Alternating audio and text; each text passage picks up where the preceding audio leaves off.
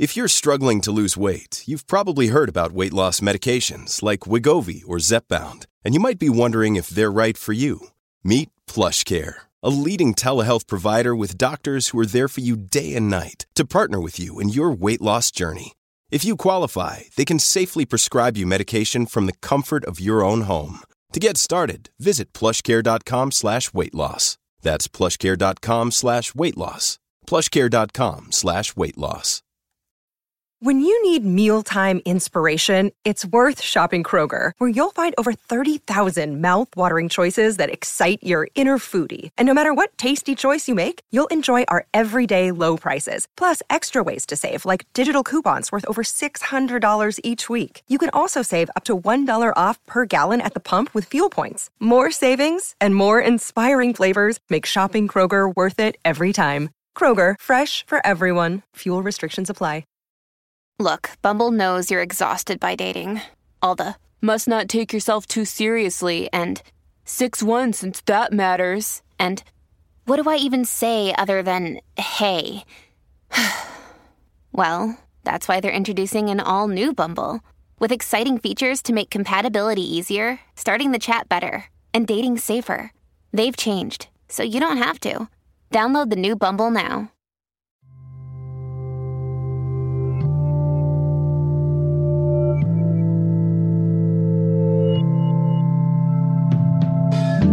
I'm David, Dr. David Burns.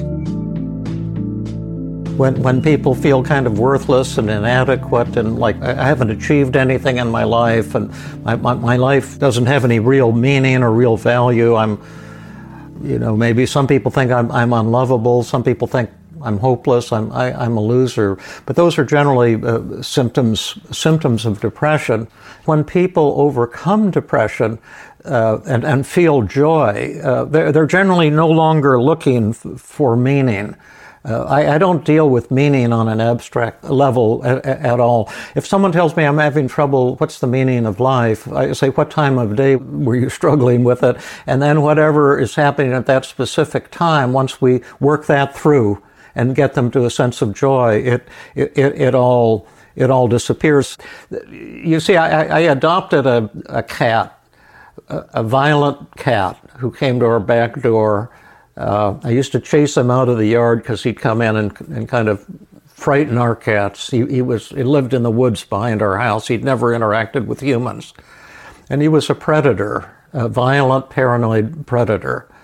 And one day he came to our our back door our kitchen door, which is a glass door, and I, I couldn't believe that he would come because he was so afraid of me. And he looked thin and emaciated, and he held his palm up, and I could see it was as big as his head, and that apparently he had some kind of terrible wound and, and couldn't hunt and was on the verge of death. And so we captured him and uh, took him to the vet for surgery, and then he, he kind of wanted us to adopt him. And, and uh, although initially we got we couldn't get within 10 feet of him, and he would uh, hiss and snarl, and if you tried to get close, he would try to bite you. But he became my best friend in the world, and eventually he would sleep on my chest at night and drool and purr, and we we really fell in love with each other. It was just it was pure love. And when I was with, with him, see, he wasn't special. He was just what we used to call an alley cat and and I I'm not very special. I, but what Obi taught me is when when you no longer have to be special, life becomes special. Just just to be with him was the greatest experiences of my life. Just to to walk around, and he was so proud to. He wanted to go outside and follow me, and he wanted everyone to see that, that he and I were were pals, and just to, to walk you know, 100 yards to the end of the street, and he would get up on this kind of pile of bricks type type of thing, and then I'd pet him, and he would just be be so so proud. But what this has to do with is that a lot of people, you see, we make ourselves miserable thinking that um, I, I'm not special enough. I, am not. I haven't accomplished enough. I'm, I'm, uh, how could I be happy? My marriage ended in divorce. I must be unlovable, and we beat up on ourselves with these messages, tr- tr- trying to become special, try, trying to become, you know, more, more worthwhile human beings or or whatever. There's what we call self defeating beliefs that can set you up for depression and anxiety. And those self defeating beliefs are like the achievement addiction or perfectionism or perceived perfectionism. My worth as a human being depends on my achievements. Or the love addiction uh, to be a worthwhile human being, being, I must be loved. And, and certainly uh, these are based on values in, in, in our culture. Uh, like the uh, Calvinist work, work ethic says, you are what you do. And, and so if you do great things, you're a great human being. And, and if you kind of don't do much, you're, you're a worthless hu- human being.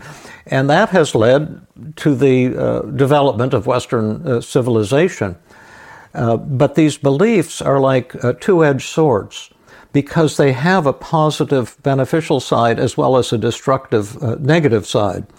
So if I'm working with a patient and uh, we discover that they have this achievement addiction, uh, you know, you know, like a, a, man said, I'm I'm worthless because I'm I'm I'm only making thirty five thousand dollars a year. This was decades ago, uh, when but it, you know it was okay, but it wasn't great.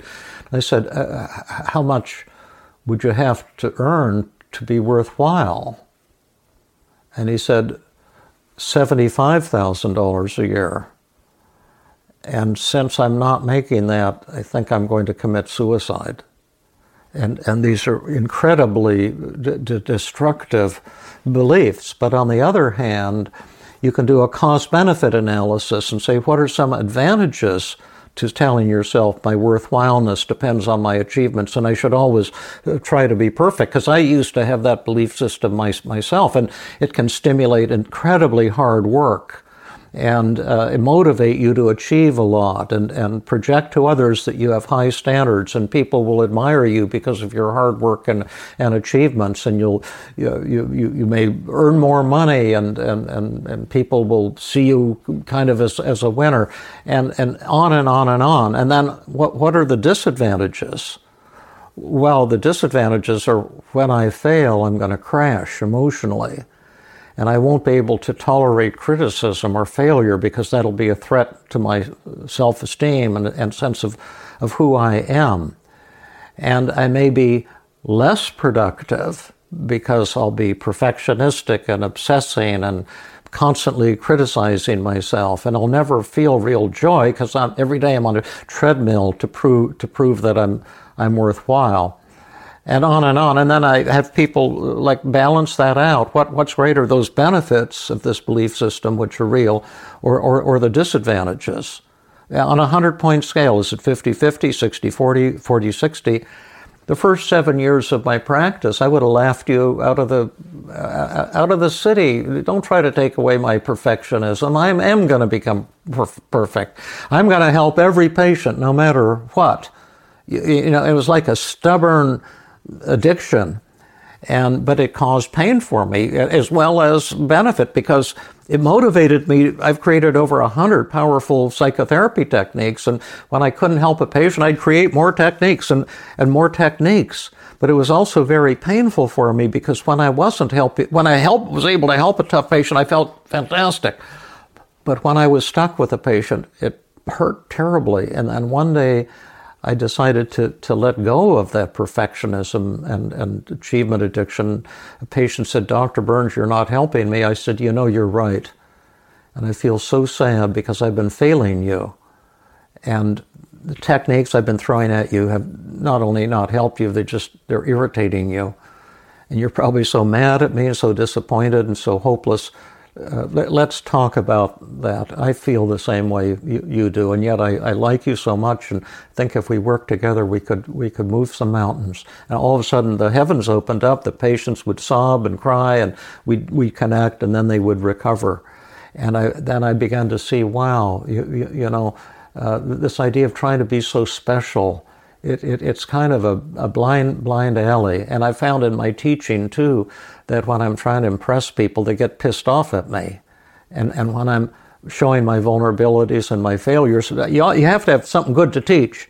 That uh, uh otherwise, why should they come, be coming to you to learn? But but to, to share you know, my moments of self doubt and, and despair that suddenly uh, they they appreciate me way way more, and it's been a personal trans- transformation for for me. Uh, uh, that, that, that, and I found that as I've given up this need to be special or this need to achieve, my achievements really have, have kind of skyrocketed. So when you don't worry about failure, life becomes so, so, much uh, fun. But we put these structures on things. Is it good enough? Am I a success? Am I a failure? And it's that dialogue, I'm not good enough, that creates uh, tremendous emotional pain that robs us of creativity and productivity and intimacy and, and love and, and joy as well. You know, that whole thing of perceived perfectionism, the idea we've got to impress people for them to uh, love us and care about us. And if they see us as flawed or, uh, you know, broken in, in some way, that then then they'll turn against us. And again, that's that was a kind of a a, a, spiritual lesson for for me. And again, that's that whole thing that society teaches us. You've got to be so flashy, and and of course, people who are flashy do get a lot of attention, but it, that's that's not where real love and connection comes from. Making Meaning is a limited series from Ministry of Ideas. It is produced by me, Zachary Davis, and Jack Pombriant. If you enjoyed this episode, you can support us by sharing the show with your friends, subscribing, and reviewing us on Apple Podcasts. For more information, visit our website at ministryofideas.org. You can connect with us on Twitter, where we're at Ministry of Ideas. You can also email us at zachary at ministryofideas.org. We would love to hear from you. Ministry of Ideas is a proud member of Hub and Spoke, a Boston centric collective of smart, idea driven podcasts. You can check out all of our shows at hubspokeaudio.org.